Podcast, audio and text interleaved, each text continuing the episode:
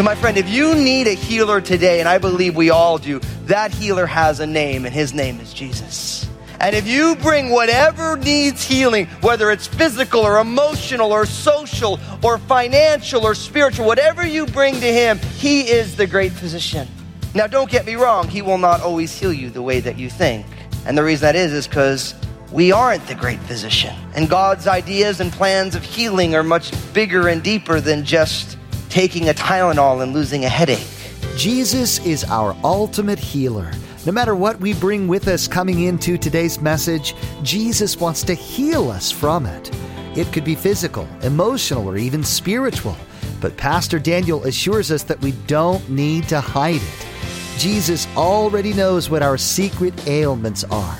He's waiting for us to call out to our great physician and ask him to touch our lives and restore us. It may not be easy, but it will be well worth the time. Now, here's Pastor Daniel with part one of his message We Need a Healer. Jesus is real. You know, as a parent of young children, you have just a wealth of life experiences that go on day in and day out that you can draw on as wonderful examples. My kids are so much fun. And when I think of our youngest, Annabelle, who's now two years old, and, and she's just so totally two years old. But you learn something amazing about children, and I'm always reminded that Jesus said that if you want to enter my kingdom, you have to become like one of these little children. That there are certain ways that little children are that as we get older, we lose, but we need to find again. And one of the things in our home, maybe the most precious commodity, one of the things that when they're there, they go the quickest, is band aids. Because for whatever reason, when Annabelle or Maranatha, when they get nicked up a little bit, they just want to wear band aids. And even if the band-aid doesn't have like Dora the Explorer or something on it, it's like there's just something about the band-aid that when the kids, they just like, they got them, and every once in a while, Annabelle will like get into the cupboard that's got the band-aids in it, and there's band-aids just like everywhere. She's like covered in band-aids. But what's amazing is, is that as you get older, I think about my son Obadiah, who's like a little dude, you know?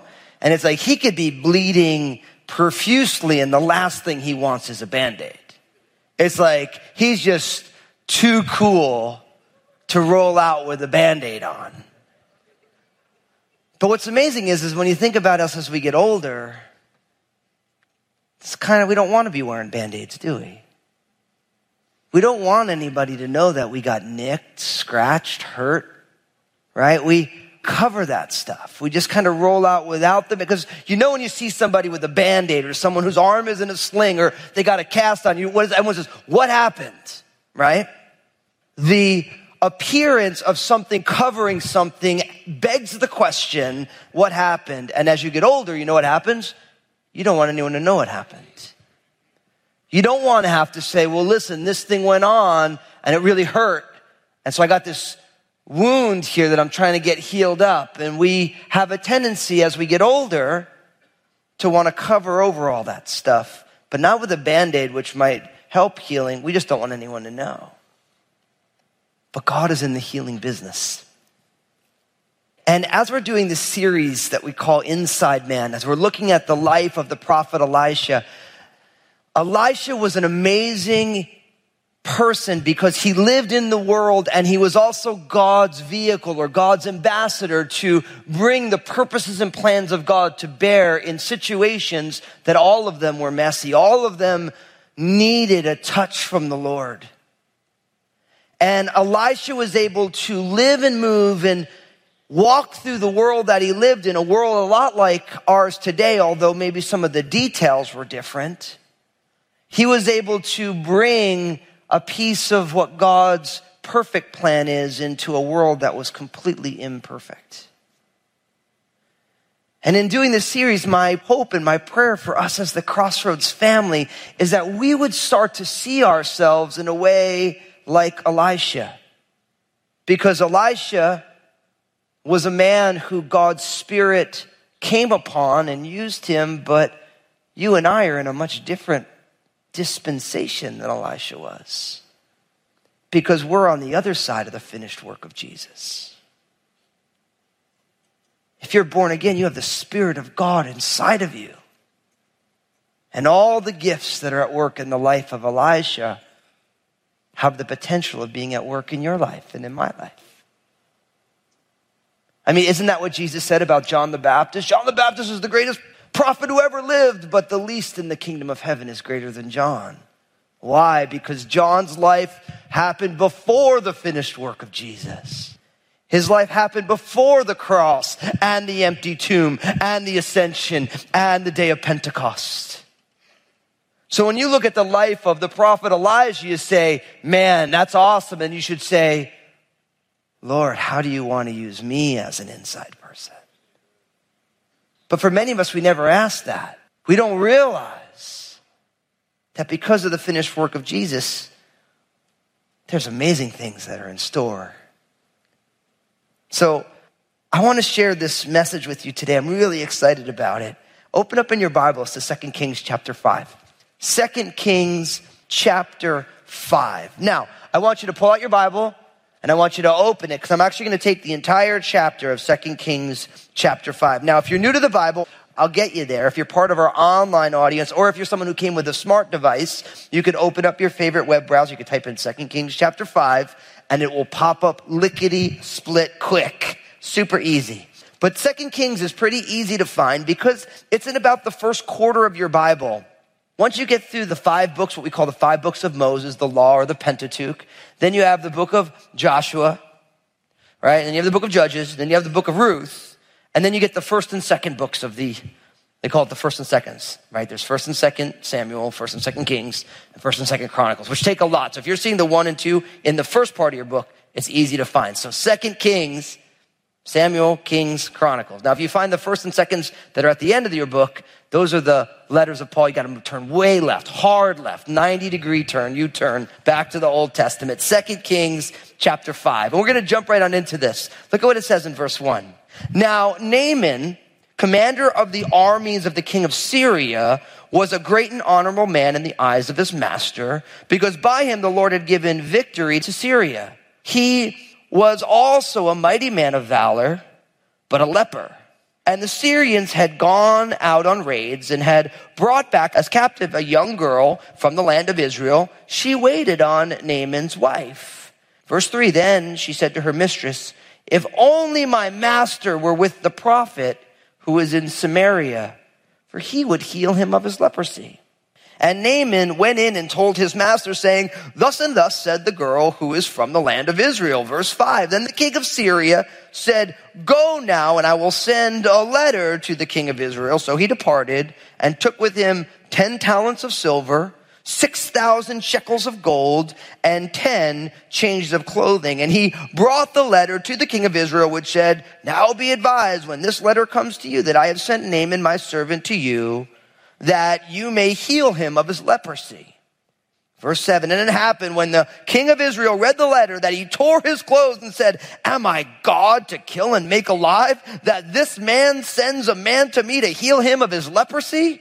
Therefore, please consider and see how he seeks to quarrel with me. Kind of an interesting beginning of the story, isn't it? It's like, huh? Right? It's not quite the way you expect it to go. Now, really, this tells the story about a commander in the army of the king of the Syrians. So the king of Syria at this time was a man named Ben Hadad II. He reigned from about 860 to 841 BC. And Naaman was a great commander in his army. I mean, look at verse 1. He was a great and honorable man in the eyes of his master. God had given him great victories, it says. He was a mighty man of valor. Now, the word Naaman in the language of Syria literally means gracious. So this guy's got a good name. right? He's a great warrior. He's well respected. He's been victorious. So he's like a well known guy. But there's an issue. Now, isn't that a wonderful picture? Or maybe a not so wonderful picture if you think about it. Because if you look at yourself through the lens of a guy like Naaman, for a lot of us, there's some really great stuff that we get to be involved in. We have gifts and talents. We're good at certain things. But you notice the but in there, right?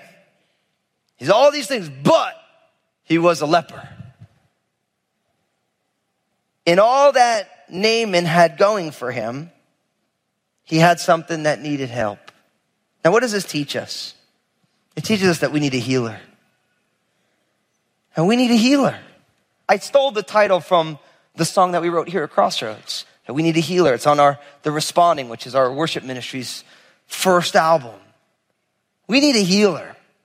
See, every single human being needs a healer because although you may be really good at certain things, everybody has some area that needs a touch. There's something that's there that holds us back. There's something that's there that limits us in some way. And in Naaman's case, he had a malignant skin disease. Now, when you hear the word leprosy in the Bible, we always think of the picture of somebody who what we would call medically had Hansen's disease, where body parts would be numb and be dying and eventually would fall off. But a lot of scholars would say that the word that they used in the Bible for leprosy didn't necessarily always equal what we would consider Hansen's disease because some scholars would say it didn't show up till way later, probably the second century BC, as a common disease. But it was any sort of malignant skin disease. And there was all different types. And so Naaman this great man, well respected, victorious commander, but yet he has this skin problem. And I ask you, what do you need healing for?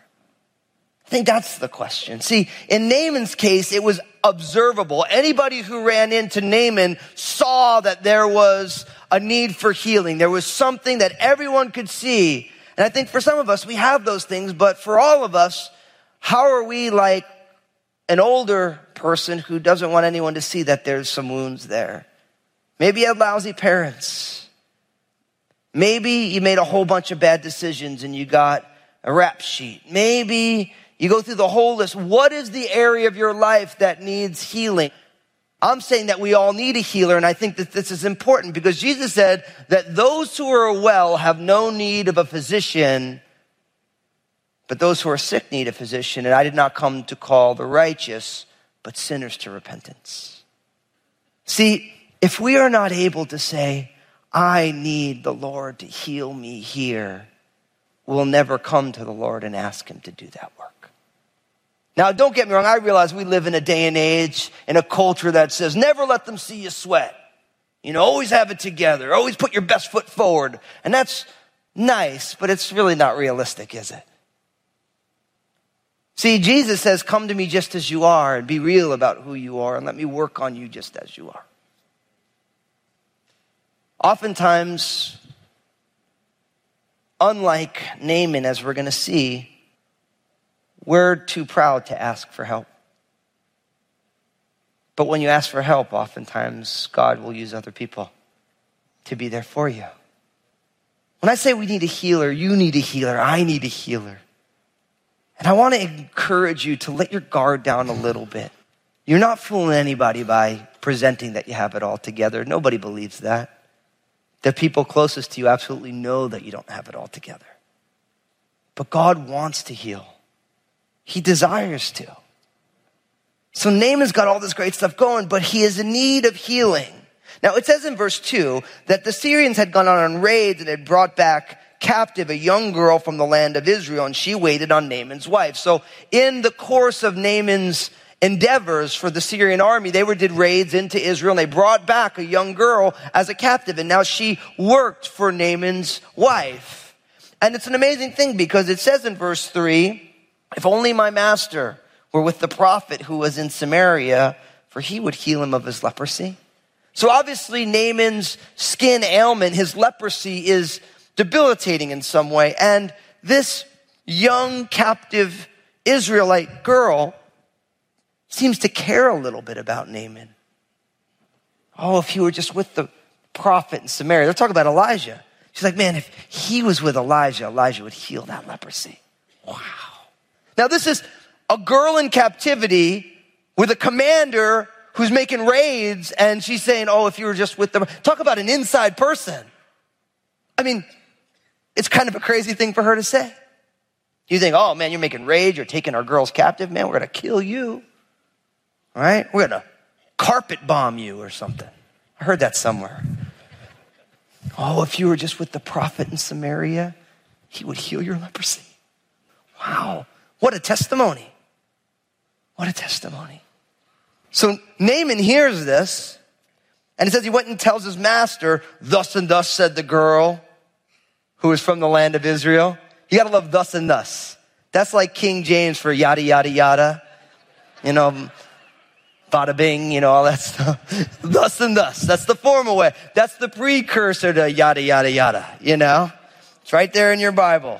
So if you want to be classy, say thus and thus. You got that, Pastor G? and the king of Syria says, okay, good. I want you to go to the king of Israel. I'm going to send a letter.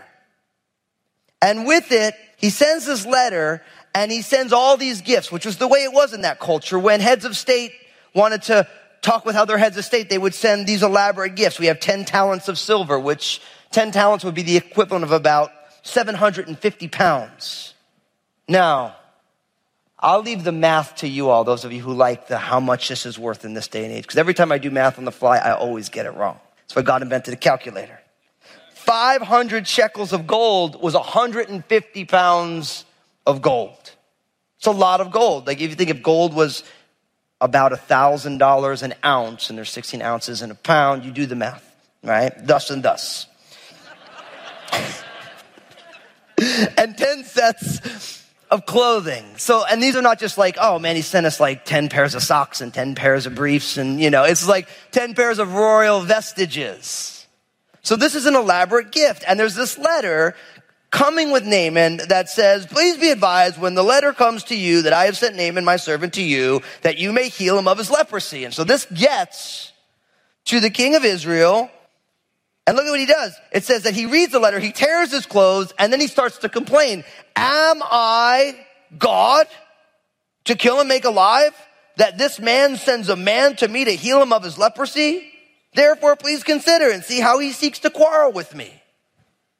So Naaman gets there with all this gold and all this silver and all this stuff, thus and thus, and he gets there and he reads this letter and he rips his royal garments, which was a sign of mourning and disgust and humility. He rips the garments and then he complains, Who does this guy think I am? My God can't heal this guy's leprosy. And by the end of it, he says, Lord, he's picking a fight with me. Like, literally, the king of Israel thinks that the king of Syria is picking a fight. It's fun times, right? See, Naaman doesn't need the king of Israel, and he doesn't even really need the prophet of Israel. He needs the king of kings and the lord of lords of Israel. That's what he needs. But the Syrian king doesn't get that. Naaman doesn't get that. And guess what? The king of Israel doesn't get it either. See, remember, this was not a good king. He doesn't get who the healer truly is. But we know that the King of Kings is the healer. Exodus chapter 15, verse 26. After the Lord made the bitter waters of Marah sweet, it says this, if you diligently heed the voice of the Lord your God and do what is right in his sight, give ear to his commandments and keep all of his statutes, I will put none of the diseases on you which I brought on the Egyptians, for I am the Lord who heals you. If you have a King James Bible, I am Jehovah Rapha. I am the God who heals. So, my friend, if you need a healer today, and I believe we all do, that healer has a name, and his name is Jesus. And if you bring whatever needs healing, whether it's physical or emotional or social or financial or spiritual, whatever you bring to him, he is the great physician. Now, don't get me wrong, he will not always heal you the way that you think. And the reason that is, is because we aren't the great physician. And God's ideas and plans of healing are much bigger and deeper than just taking a Tylenol and losing a headache. There's bigger plans, but He is a healer just the same. Now, from there, look at what goes on. In verse 8, it says this So it was when Elisha, the man of God, heard that the king of Israel had torn his clothes that he sent to the king saying, Why have you torn your clothes? Please let him come to me and he shall know that there is a prophet in Israel. Verse 9, then Naaman went with his horses and chariot and he stood at the door of Elisha's house. And Elisha sent a messenger to him saying, go and wash in the Jordan seven times and your flesh shall be restored to you and you shall be clean. But Naaman became furious. And he went away and said, Indeed, I said to myself, he will surely come out to me and stand and call on the name of the Lord his God and wave his hand over the place and heal the leprosy. Are not the Abana and the Pharpar, the rivers of Damascus, better than all the waters of Israel? Could I not wash in them and be clean? So he turned and went away in a rage. And his servants came near and spoke to him and said, My father, if the prophet had told you to do something great, would you not have done it? How much more then when he says to you, Wash and be clean? So he went down and dipped seven times in the Jordan, according to the saying of the man of God, and his flesh was restored like the flesh of a little child's, and he was clean. Man, this is an awesome, awesome story, isn't it? Now imagine this. Naaman shows up, he's got leprosy, he's got tons of stuff for the king of Israel. The king of Israel thinks, oh, this is bad. He rips his clothes. I'm not God. I can't heal this guy of leprosy. I like all the gear, but it's like, I can't do this. And the king of Syria is picking a fight with me, so this isn't good, right? But then, of course, the inside man, Elisha, who now we hear him as he's the man of God. Oh, my friend, listen. I want your name to be there and it says either the man of God or the woman of God.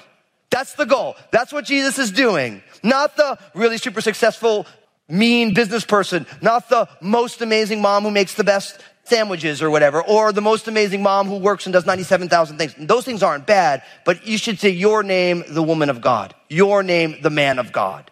And all those other things, those details of your life, which are important, go way down the road. Try it on for size. Say to yourself your name and the man or woman of God. Go try it on. Don't be scared. I'm hoping you're speaking prophetically to yourself. Go ahead, put your name in there. Daniel, the man of God. That's kind of terrifying, isn't it? That's who you are in Jesus. That's who you are in Christ. Get used to that. That's who you are. The put your name in, the not really so great person of God. That's not who you are. That's who you used to be. It's who Jesus saved you from. It's who he's transforming you from. People want to say, oh, the name, the addict, name, the ex this, the ex that. No, no, no. You're the man or woman of God, my friend. That's what Jesus says you are. So he says you are. But oftentimes we don't believe it really. We kind of believe it. We, nah. Yeah. And thus and thus. Jesus is real. It doesn't matter what kind of person we are on the outside, we all need healing from our sins. Pastor Daniel today shared how each of us needs a touch from our great healer, Jesus. Only He can give us ultimate healing from every trouble in our lives. Jesus is Real Radio is the radio ministry of Daniel Fusco of Crossroads Community Church. The messages that you hear each day here on Jesus is Real Radio were produced from messages that Pastor Daniel shared on Sunday mornings and the midweek study. It's our prayer that this teaching from God's Word blessed and encouraged you in your walk with Jesus Christ. Hey everybody, Pastor Daniel Fusco here. I'm the lead pastor of Crossroads Community Church. I love that God invites all of us to be a part of His family, and I wanted to invite you to be a part of my family of faith. In Vancouver, services on Sundays at 9 a.m., 11 a.m., and 1 p.m., or in Southwest Portland, our service on Sundays at 10 a.m., as well as midweek services Wednesday at 7 p.m. at both campuses. We would love to have you join us, and if you're at a distance, check us out on our internet campus, crossroadslive.tv. I look forward to seeing you soon. Join us again here on Jesus is Real Radio when Pastor Daniel continues to discuss the healing power of our Savior. The process of healing won't always be easy, and the steps needed may seem strange, but we can trust that Jesus knows what He's doing. We wish we had more time today, but we will have to pick up where we left off next time as Pastor Daniel continues teaching through this series, Inside Man, the life of Elisha. That's next time on Jesus is Real Radio.